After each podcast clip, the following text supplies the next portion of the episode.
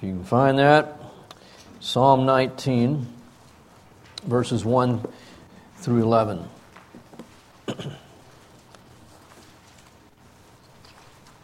Get myself organized here. Psalm 19. The heavens are telling of the glory of God, and their expanse is declaring the work of his hands. Day to day pour forth speech, and night to night reveals knowledge. There is no speech, nor are there their voice is not heard. Their line has gone out through all the earth, and their utterances to the end of the world. In them he has placed a tent for the sun, which is as a bridegroom coming out of his chamber. It rejoices as a strong man to run his course. Its rising is from one end of the, of the heavens, and its circuit to the other end of them, and there is nothing hidden from its heat. The law of the Lord is perfect, restoring the soul. The testimony of the Lord is sure, making wise the simple. The precepts of the Lord are right, rejoicing the heart.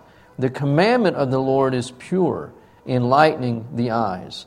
The fear of the Lord is clean, enduring forever. The judgments of the Lord are true, they are righteous altogether. They are more desirable than gold, yes, than much fine gold. Sweeter also than the honey and the drippings of the honeycomb. Moreover, by them thy servant is warned. In keeping them, there is great reward. Let's pray. Lord Jesus, we thank you again for your word, for this revelation you've given us of yourself and your will and your ways.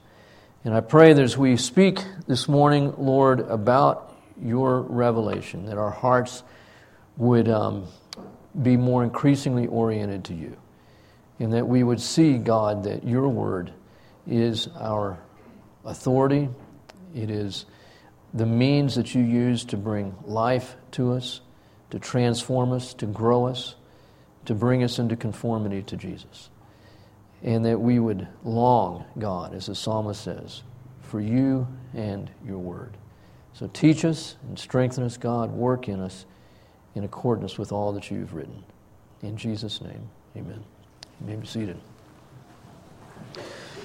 I appreciate Wade and Elise and Autumn filling in for Todd and Alex this morning. If you don't know them, get to know them. They're gonna, they've been here already.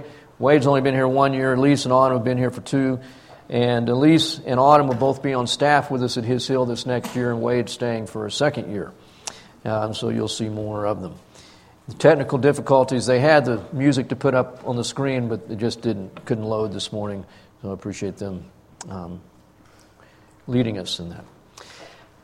Um, last week, uh, I read from second psalm. We, I preached from second Samuel, I'm sorry, second Samuel 23, just finishing up on the life of David. And I noted there, it's just a tremendous kind of psalm within second Samuel where David, as he looks back over his life, excuse me, still have the cough, it seemed that David was saying, you know, of all the things that I'm most thankful for, it's the fact of a personal relationship with God where God spoke to me.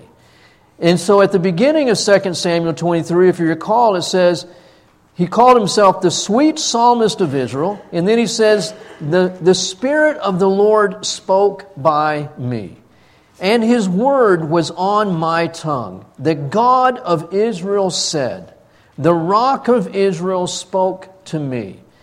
So what he's saying is, in that personal relationship with God, God spoke to me. God revealed himself to me.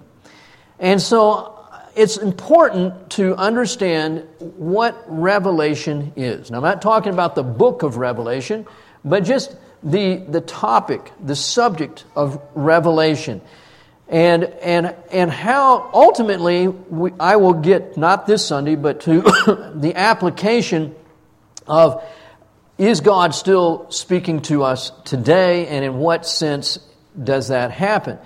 But what I want to do is, is take a few Sundays here, not very many, and, and talk about basically the theology of our Bible.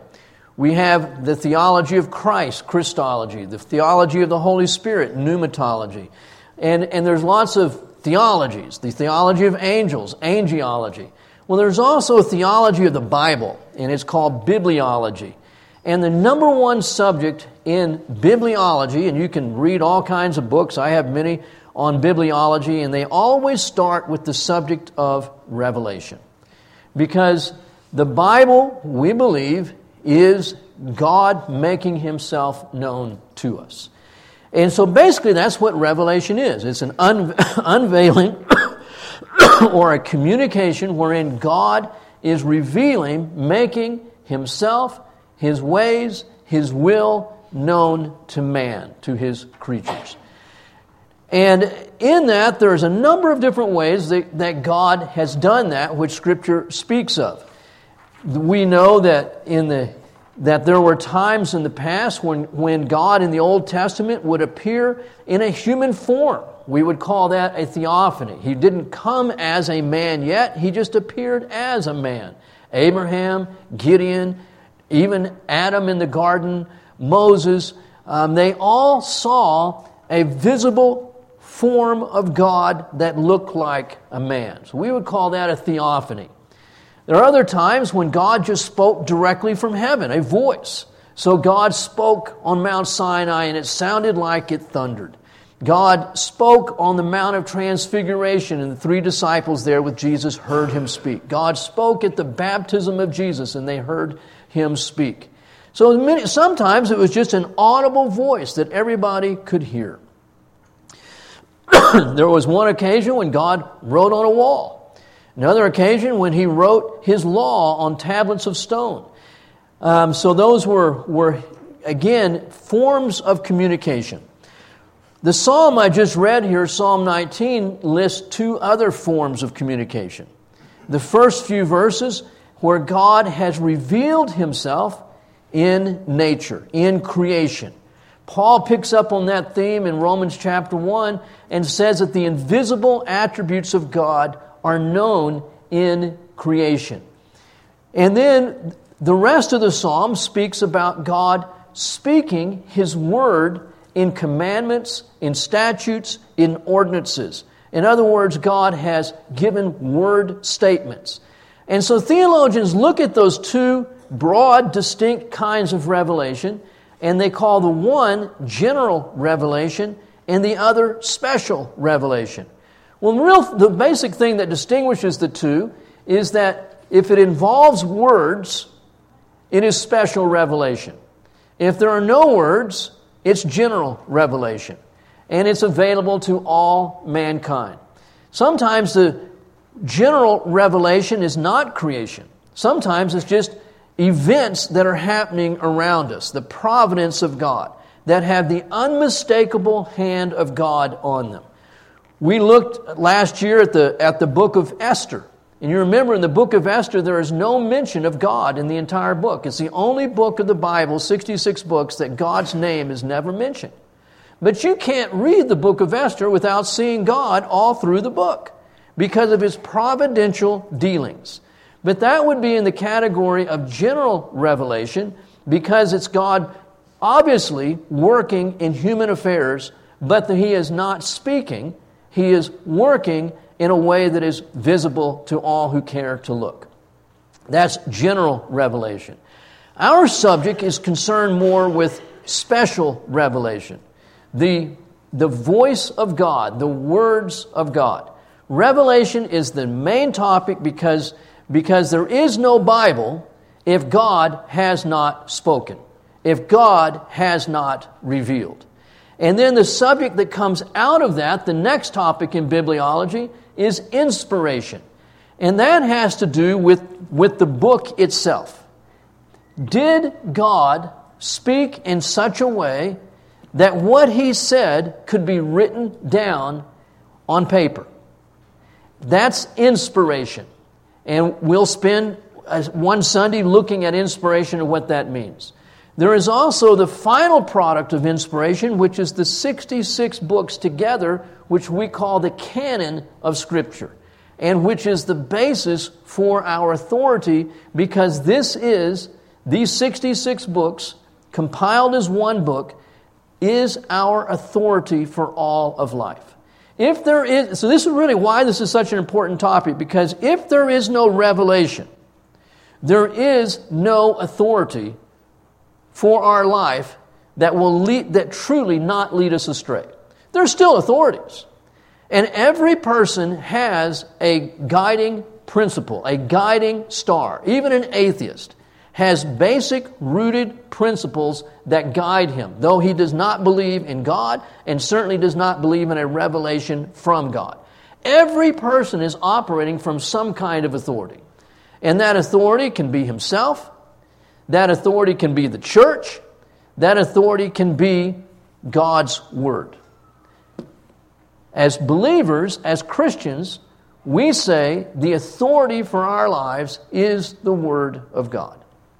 And so we need to know is this revelation, which has been inspired by God in written form, is this Bible that we now have in our hands a reliable, accurate copy of the original? Because we don't have the originals. And if this is not a reliable, accurate copy, then it only has authority to the measure that it is reliable and accurate. So if it's not wholly reliable, then it's only an incomplete, inadequate authority. And so we need to look at that. How reliable is this book? How true is it to the original? Mostly true, kind of true? What, to what degree can we say that this Bible is accurate and reliable in keeping with the original? Because if it's not, then, then it really has little to no authority over our lives. And we're no better than the atheist. Now, the atheist would say, it, We have no revelation. This is not the inspired Word of God. And so they have no mooring. They are like a raft in the middle of the ocean. Now, they can claim different authorities, but when it really comes down to it, we understand there is no authority outside of themselves. So that's a pretty hopeless way to live. That is an aimless, lost way to live. And so we don't have that as Christians. We have a sure and certain guiding light, and that is the Word of God. but the atheist would say, better to be lost than believe in a myth or in a lie. And so we need to have an answer to that. Because are we just believing a myth? Is it a lie? To believe that the Bible is the revelation of God? What is the basis for that belief? And really, all of theology, everything hangs on this. And what's happened in, in, in Christianity, beginning in the you know, 18th century, 19th century, really, 19th and 20th centuries, largely because of German theology, there was this anti supernaturalism that came into play. And it's largely, and you can, you can chronicle this with the same time that, that evolution began to really hold sway over secular society, it had its impact upon theology as well. And there's this assumption, this presupposition that, the, that those critics start with that God does not speak. While saying there's a God, but he does not speak. And, and we cannot know him with certainty because he simply doesn't speak. And so they begin with an assumption, a presupposition that the Bible is not the Word of God. And so their whole operation is to refute those clear statements in God's Word, particularly the miracles. in doing so, again, they're stripping the authority away. It's a big thing. And so when that happens, what do you replace it with? If, if we do not have a sure and certain authority, and the Bible is not authoritative, then the natural thing that men do is replace an external, absolute authority with a personal, subjective authority. And so our experience becomes the greatest authority. And so, where did that come from? Again, German theology and philosophy, existentialism. And Karl Barth and Bultmann and, and Bultmann, and I'm sorry, I just said him, all these different the- theologians coming out of the German su- persuasion were very much influenced by existentialism. And so, if the Bible is not the revelation of God, then we no longer have an objective truth that is external to ourselves. What we're left with is subjective and personal. So it's not propositional, it's experiential. That's where we're living today. We would all like to think that we have not been influenced by those, you know, liberal, out of their minds Germans. I'm speaking facetiously, okay? We have Germans every year that come to His Hill. My wife is all German. Uh, may, not, may not have known that, but, you know, I 100% German. I've got a lot of German in me. So I'm not, but again, it's just historical fact that for whatever reason, I don't know, nobody knows, but German, Germany, with its philosophy and theology, has influenced the world. And all of us in this room have been influenced by German theology and philosophy. And many of us, truth be known, are very existential in our approach to life, especially in regard to religious experience. And that experience, because it is religious, and because it is so real to us, becomes our authority and not the Word of God. Now, I've talked about this many times over the years, and I could stand here all day long, and you could do the same with me. When we could share stories of people we know who said, when it really comes down to it, I know what God has told me. And what they're basing their told me on is an experience they have had, not the Word of God. That is a dangerous place to be. You can't live that way with true certainty because we can all get our experiences wrong. You know what deja vu is, right? We all had deja vu.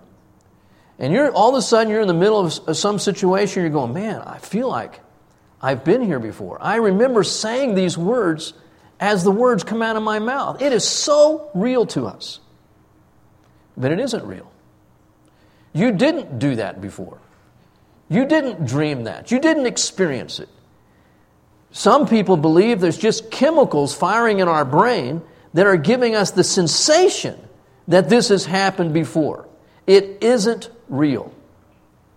It's no more real than the movies we go and watch. And we can watch those movies, and man, they can be so real to us. You know, you know I've, I've watched animated movies, animated children's movies, you know, and I'm crying because of the puppy finally made its way home or something, you know. And, you know, why am I crying? It's animated. It isn't real. Well, it feels real.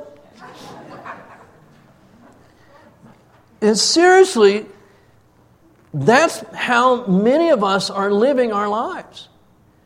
Where the, re, the, the reality, quotation marks around that, of what we feel is so real, it has to be real.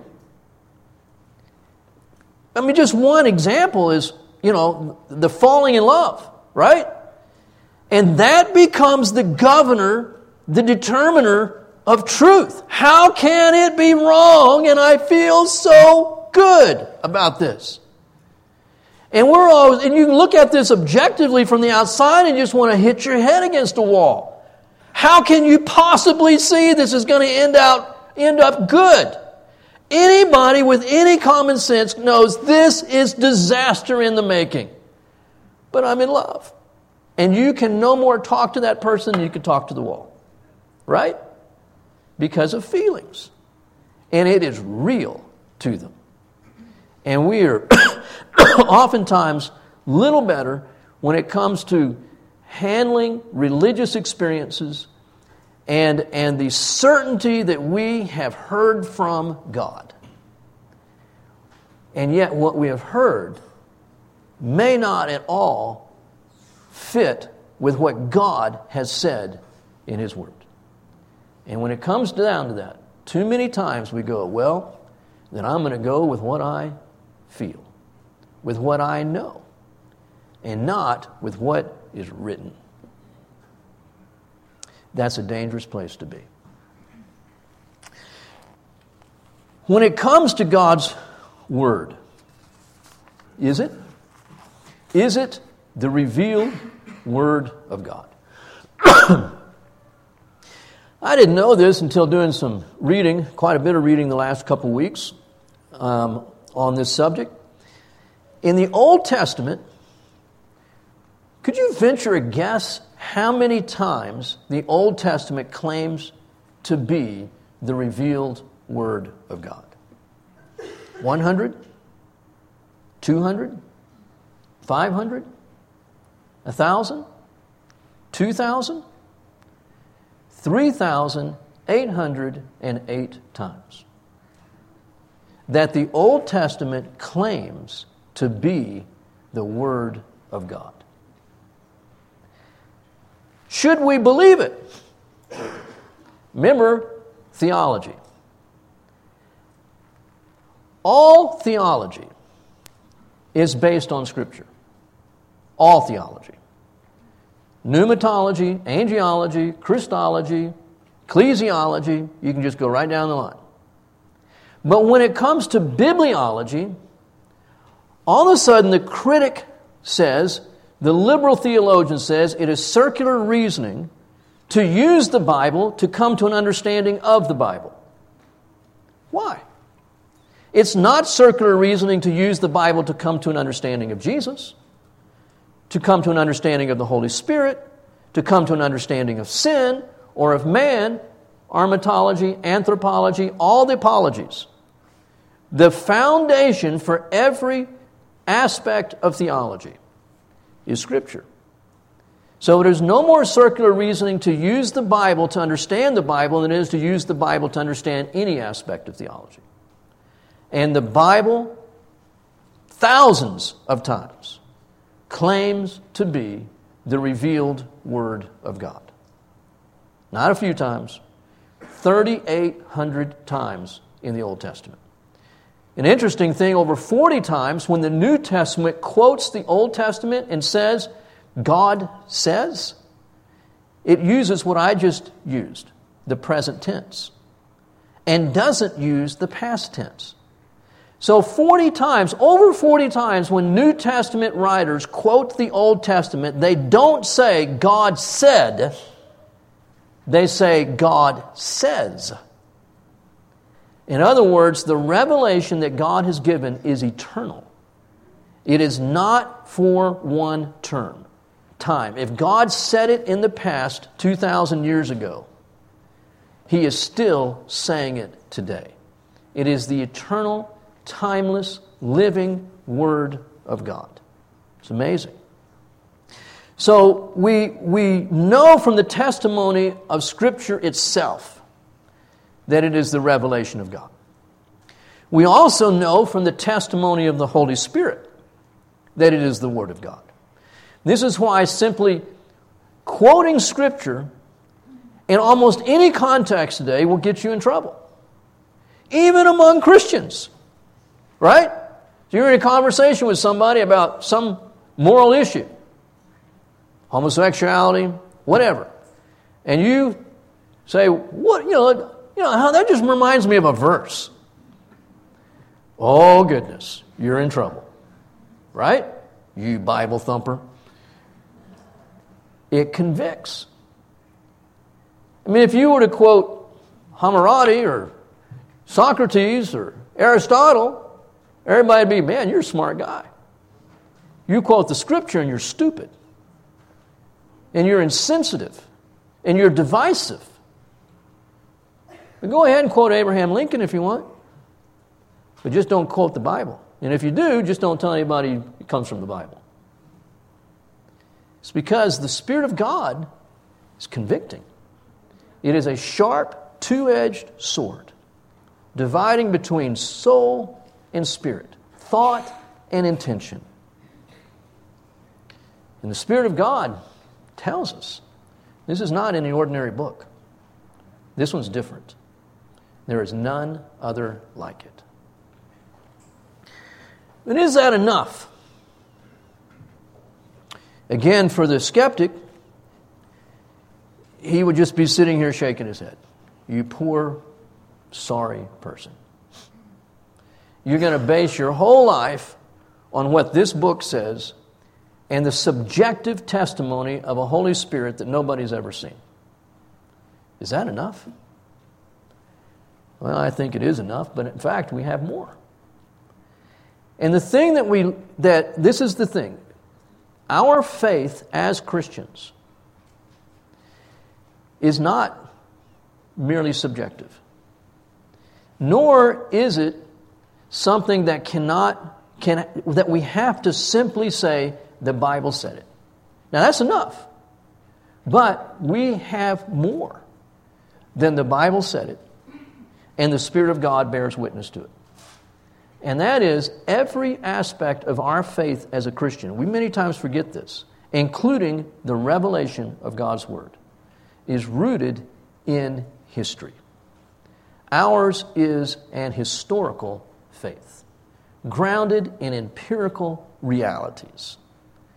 This is not a collection of myths and fables. This is a, this is a collection of historical events. Ours is an historical faith, rooted in history. Nobody else can say that. No other faith can make that claim. Ours is absolutely rooted in history. This is why Paul will say in 1 Corinthians 15 if Christ is not raised from the dead, what's he say? Our faith is worthless. You see the connection? Historical reality. Christ raised from the dead. And from that historical reality, faith. I have faith in what happened in history. God became a man. God dwelt among us. That is historical reality. And that is the ground of my faith. So I want to look at a few passages, and then I'm going to read from a few that are much more articulate and smarter than I am. But if you start with Hebrews chapter 1, three passages here that talk about the historical reality of our faith and of revelation. The historicity of revelation. Hebrews chapter 1.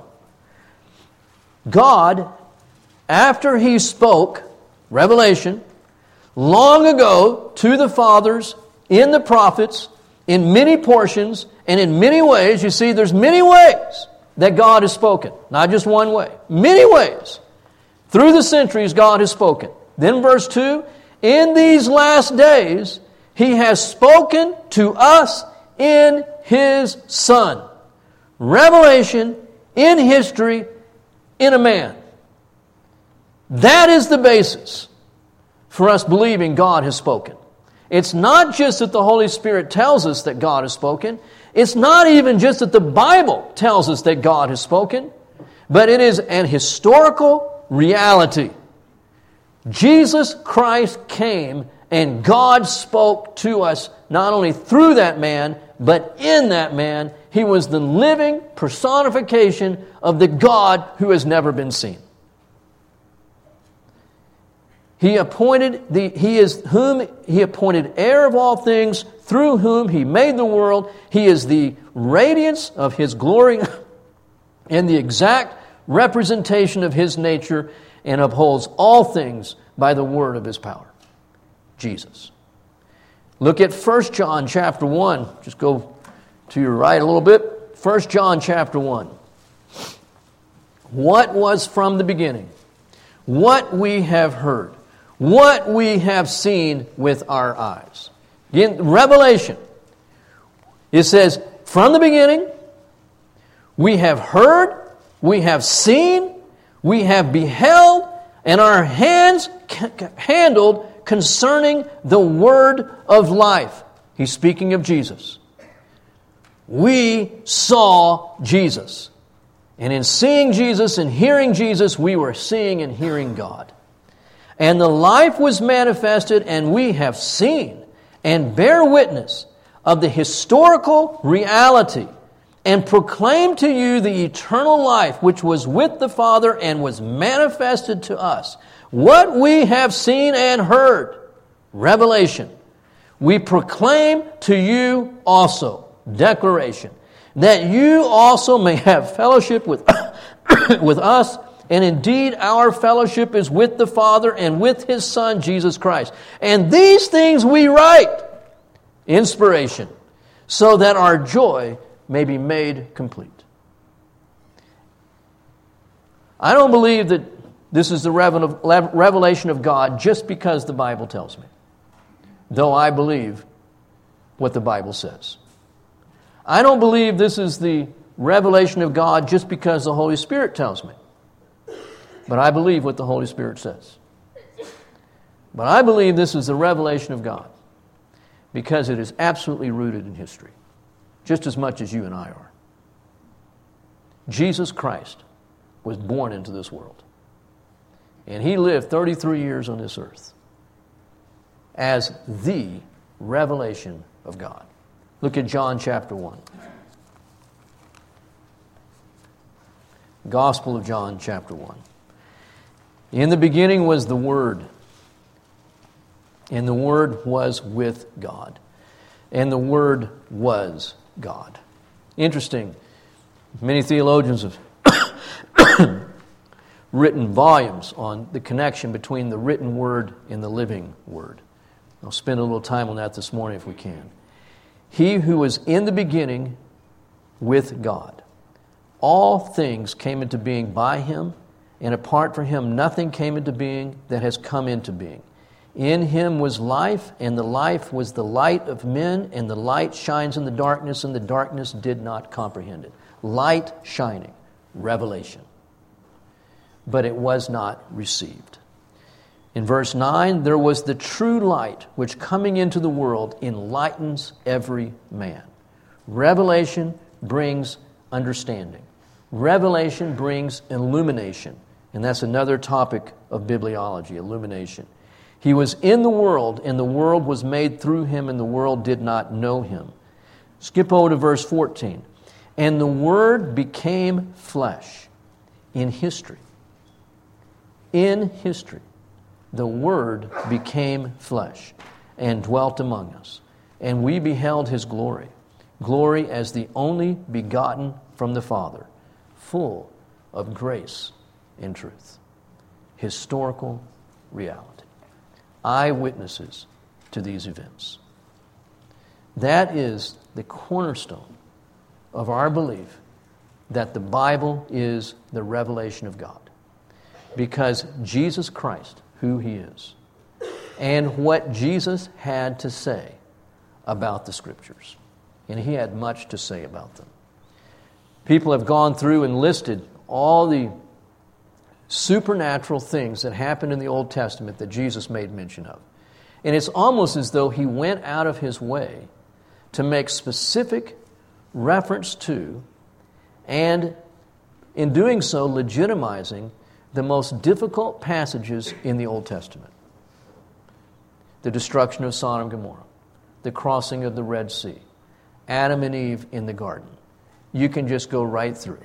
And basically, every difficult, hard to believe thing, Noah and his ark, that you could think of, Jesus made reference to and said it was true. That's significant. So if we can believe all those things that are the hardest to believe, then we can believe everything else as well. Jesus is saying, Thus saith the Lord. Have you not read? Speaking of the written word of God. Now, God is by definition inaccessible to the creature. He's God. His omnipotence, His eternality, His absolute perfection are by their very essence inconceivable to our limited minds. For man to conceive of the Supreme Being in His absolute nature, he would have to be God Himself. And we aren't. Man can't know God unless God reveals himself. Revelation has to be done by God, or man cannot know God. So the Lord does take pleasure in revealing himself. Psalm 119, 130 says, The unfolding of your words gives light, it gives understanding to the simple. In doubting the possibility of revelation, the agnostic questions two things. One, the ability of God to make himself known, and two, the ability of man to know that revelation. Revelation is the basis of all authority. The answers that the world needs lie outside of the world. Listen to this author. The sense of the world must lie outside the world. If there is any value that does have value, it must lie outside the whole sphere of what happens and is the case. And see, even secular, agnostic, atheistic philosophers, honest ones, recognize this. If value comes from within the world, there is no value. True value, true significance can only be found outside this world. And if there is nothing outside this world, then we're living in a materialistic world and there is no value. The solution of the riddle of life in space and times lies outside space and time. Humanism is caught in an inescapable relativism. If we are ever to discover the clue to the meaning of reality, history, and life itself, it must come to us beyond the flux of the human situation. And it has.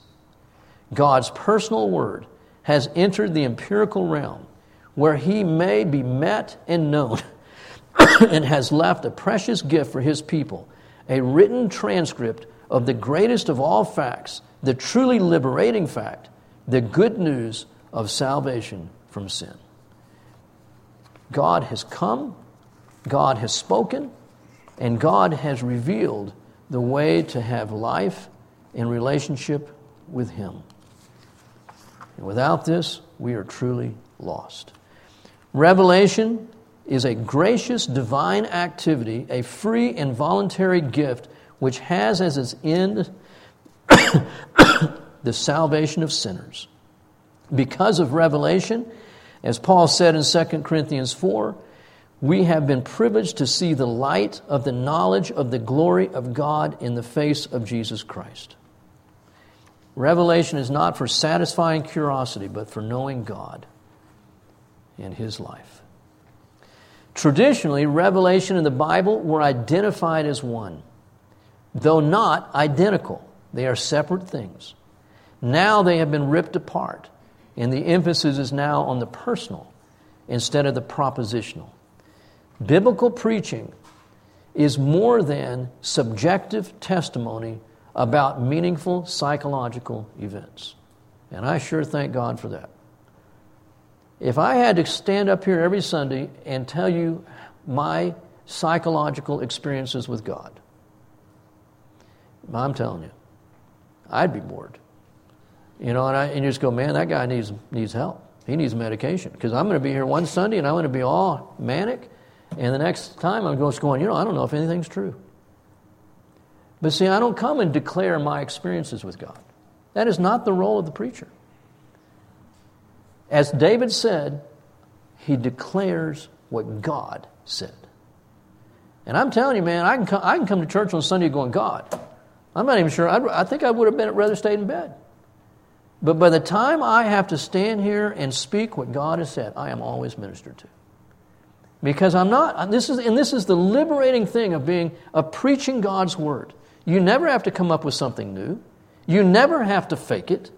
You never have to relate it to your own novel, new ideas and new experiences with God. It doesn't have, you don't have to be fresh every Sunday. It is the eternal, living Word of God. And you come and declare what God has said, and it speaks for itself. That's great. And you come not wanting to hear what Charlie McCall has to say. Because Charlie McCall doesn't have anything to say. Trust me. Ask my wife. But God has spoken to each of us. It's amazing. At the core of the biblical conception is revelation as divine activity in history. I want to read just some more statements of that. That the historicity of Revelation, that it is grounded in history. The validity of Christian theism rests on its historical credentials. Faith is not an existential leap into the dark, it is a, a step into the light. Amen. Does anybody ever come up that faith is a leap into the dark? Nonsense. They don't understand faith. They don't understand the revelation of God's Word. Another writer says, We may not begin by presupposing all we seek to prove is true. So we don't just presuppose the Bible is the revelation of God, but we live from the reality of a historical faith. Faith cannot make its way past criticism without an empirical anchor. To segregate Christian conviction from all empirical verification is to make nonsense of it and to go against the precise claims of the gospel to be historical. I like that. Big words there, but I can understand it with a lot of help in a dictionary. But to segregate Christian conviction from all empirical verification is to make nonsense of it and to go against the precise claims of the gospel to be historical. See, it, it is true whether I experience it or not. It is true whether I believe it or not. It is true because it is rooted in history, it is historical. I may not believe that men walked on the moon. I may not believe even that Elvis is dead. There's so many things that people don't believe. Okay? But I'm telling you, there is more evidence that Jesus Christ walked this earth than there is that men walked on the moon. There is more evidence that Jesus Christ rose from the dead than there is that Elvis died. It is not a faith that is rooted in simply faith. It is a faith rooted in history. The mere fact of the Bible's claim to authority does not constitute proof of that claim. The witness of the Spirit is not without substantive content, and experience cannot establish inerrancy. We'll talk about inerrancy another time. Divine revelation by means of events in objective history is verifiable in principle and in fact. Faith is not destroyed by having a historical ground, but by not having one. A casual reader of the New Testament cannot fail to notice the pains its writers go to in insisting that the revelation is Christ is open to investigation and objectively valid. Think Paul. And all the different times he stood between, before rulers and kings and says, This has not happened in a corner. This is historical reality. I have seen the risen Jesus. And there are many witnesses here who saw him alive and saw an empty grave. Everything that Paul was preached. In preaching Christ, he was preaching a man in history. It's a historical faith.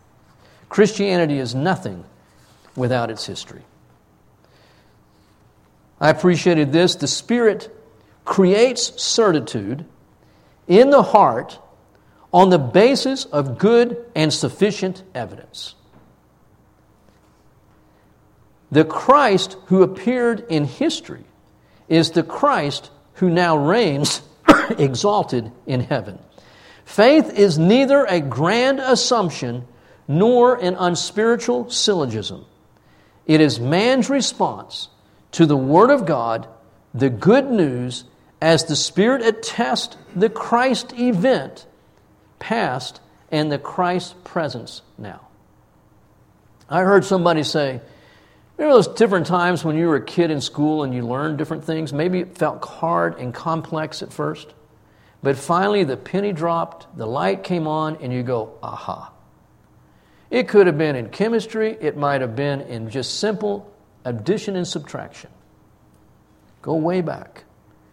And you realize that 2 plus 2 is 4. Aha.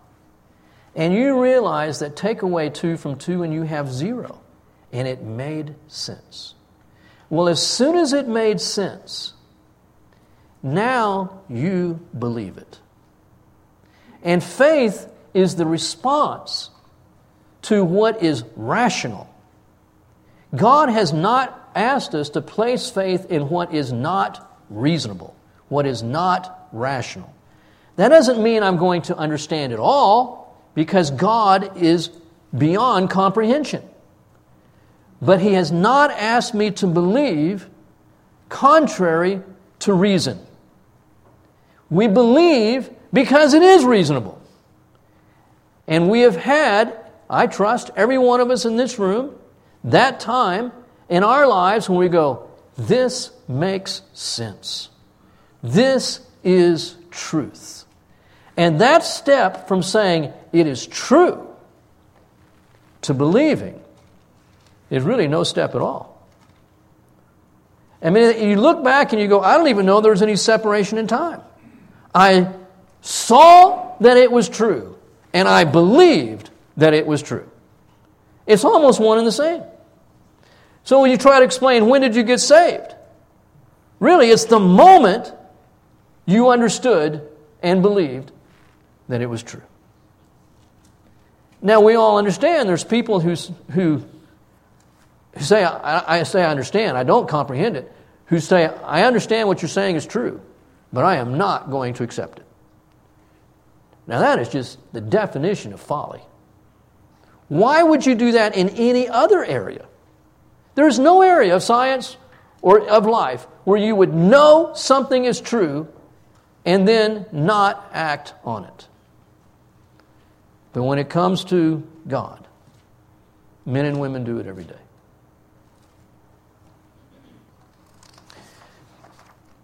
The Princeton theologian B.B. Warfield was one of the greatest minds in arguing for Scripture, revelation, inspiration, and even inerrancy. And it was Warfield who said that the, the doctrine of inspiration is not, and we're going to get to this next Sunday, we'll talk about inspiration, but it is not an a priori assumption. The doctrine of revelation is not an a priori assumption. A priori meaning um, a prior presupposition. We don't just start from presupposition. Warfield said it is an exegetical truth. We know because we study the scriptures.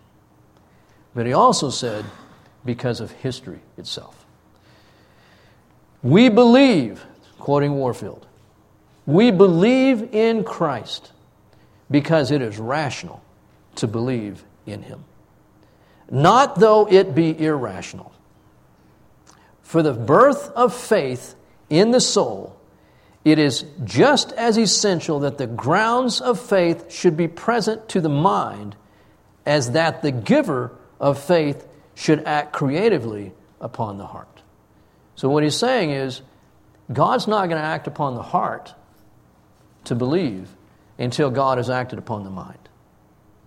And again, our faith is not a non intellectual faith, it is historical, it is grounded in empirical evidence, it is reasonable.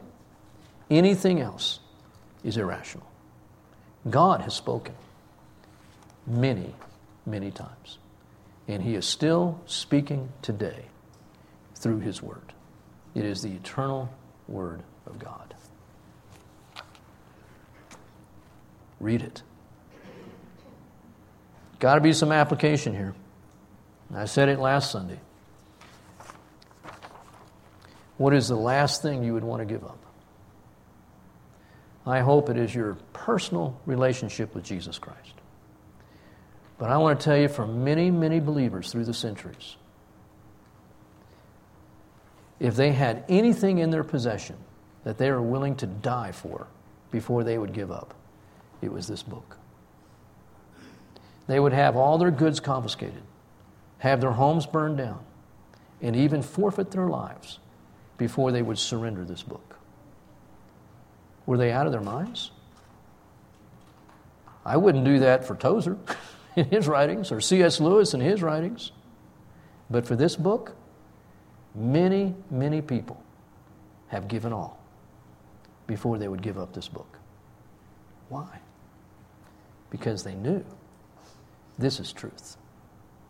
There is nothing else in this world that is not tainted by sin and lies. This is the only thing in this whole world that is not in the slightest bit tainted by sin or lies. And without it, we're lost. I'll close us in prayer.